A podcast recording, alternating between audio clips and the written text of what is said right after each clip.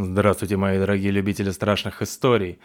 Сегодняшняя наша история называется «Дом для нечисти». А перед началом я хочу сказать большое вам спасибо за то, что вы подписываетесь и на Apple подкастах ставите оценки и пишете комментарии. Это очень приятно и очень мотивирует в дальнейшем записывать истории. Ну а теперь «Дом для нечисти». Рыбалка удалась. Рюкзак, полный окуньков и щук, приятно давил на плечи. По совету местных я решил выйти к электричке, пройдя через улицу довольно крупного села. Обогнав стадо коров с пастухами, я присел на скамейке возле забора небольшого дома и закурил. Через дорогу во дворе двухэтажного дома деловито стучал по усохшему дереву дятел, наполняя округу монотонными звуками, похожими на выстрелы детского автомата. Дом казался странным такой приятный летний вечер его окна были закрыты. Нескошенная трава в человеческий рост лохматыми космами пробивалась через штакетник забора. Ворота возле скамейки со скрипом распахнулись, и из них появилась сухонькая старушка в цветастой косынке с палкой в руке. Она с интересом посмотрела на меня, поздоровалась и присела на край скамейки. «За раз корову приведуть», — пояснила старушка.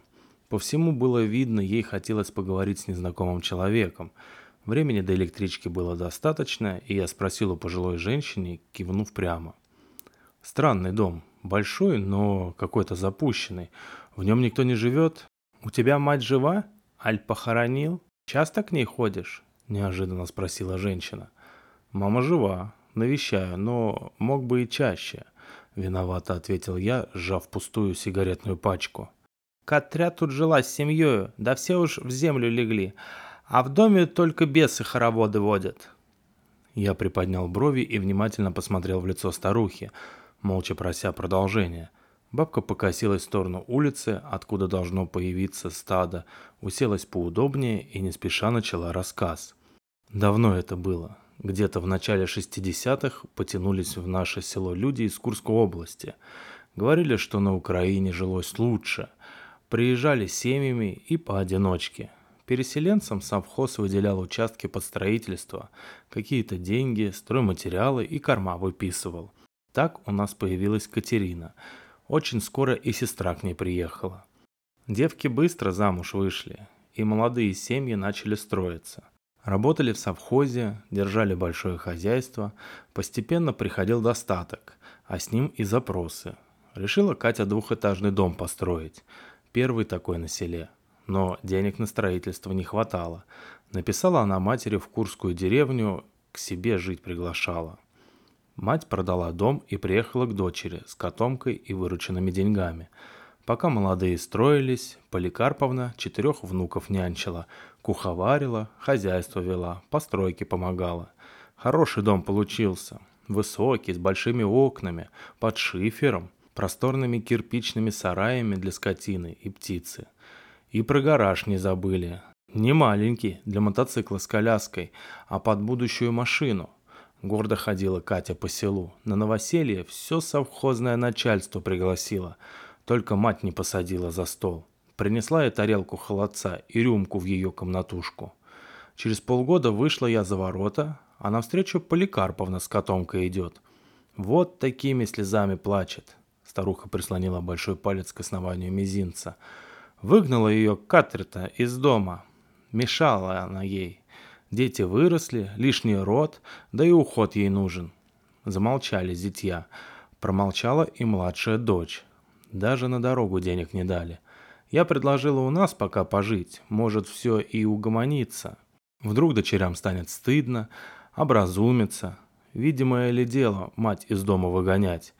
Ни разу в селе такого не было, но Поликарповна не согласилась. Зла на дочерей не держала, но обида грудь жгла. Ох, как жгла. Сказала Поликарповна, что в домах дочерей бесы богатства поселились. Жадными они стали, только о деньгах и разговоры. Стыдно ей было в свою деревню возвращаться, но деваться некуда.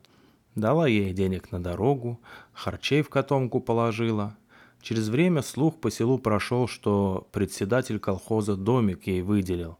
Дровами и углем помогал. Соседи старуху присматривали. Через пять лет Поликарповна умерла. Никто из родных на похороны не приехал, колхоз ее хоронил. Но дом, из которого выгнали мать, всегда для лиха открыт. А оно замков не знает. Купила Катря для единственного сына машину, первую на селе. Даже у председателя своей машины не было. В тот год суровая зима выдалась. Поехал Микола с ветерком в город к невесте, а оттуда его мертвым на полуторке привезли. Разбился в городе насмерть. Посидела в тот день Катря, на землю кидалась, разбитые ноги сыну целовала, но не открыл смерзшиеся веки сынок, не обнял мать. А через полгода Катрин муж погиб. На совхозном тракторе приехал на обед, и когда еще не остывший трактор заводил, он дернулся, покатился и придавил Володьку к сараю. В Харьков его отвезли, операцию знаменитый профессор делал, но через неделю Володьку холодного в дом привезли.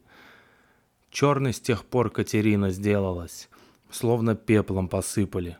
А тут еще дочь в 16 лет замуж выскочила, уехала с мужем на север – и ни одной весточки до сегодняшнего дня. Говорят, что она на Курскую могилу бабушки приезжала. Большие деньги соседям за уход за могилкой заплатила. Никто больше у нас ее не видел.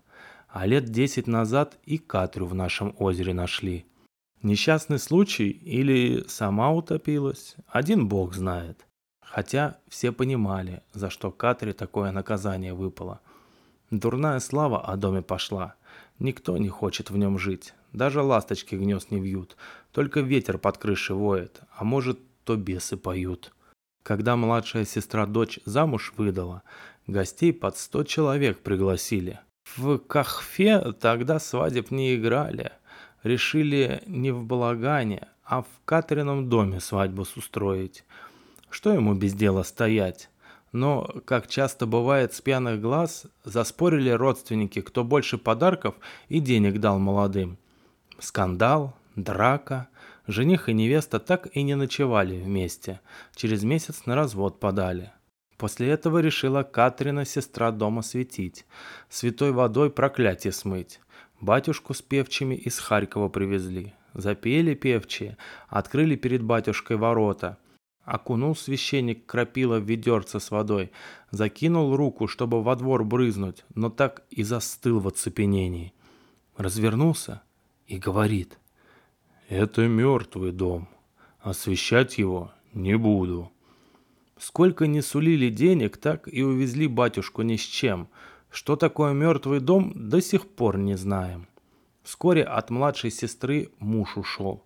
Часть дома Катерины принадлежала ему, вот и решил он пожить в пустом доме. Пить начал, а через год умер по неизвестной причине. С тех пор в этом доме никто не живет. Покупателей не нашли. Придут люди, плечами пожмут, поспрашивают соседей и уезжают во свояси. Никому он не нужен. Обычно на второй год в заброшенных домах начинают дверные ручки откручивать, на третий – стекла и двери, а потом шифер снимать. А этот целехонький стоит, но пустой. Боятся люди беду накликать. Два пастуха, громко хлопая кнутами, гнали стадо. Раздутые вымя коров со шнурами выпученных вен мерно покачивались над дорогой. А вот и Зорька – Бабка палкой подстегнула корову, остановившуюся у ворот, и повернулась ко мне. «Чаще проведывай мать, сынку. Никогда не забывай ее здесь и там». Старуха подняла палку кверху. «У тебя все будет хорошо. Материнские молитвы зло не пробивает». Ворота закрылись. Через пыльные стекла заброшенного дома я пытался рассмотреть его обстановку, но ничего не увидел – Окна отсвечивали отблесками красных пятен, напоминая глаза каких-то мифических животных. Конец. Подписывайтесь на подкаст и до новых и удивительных встреч. Пока-пока.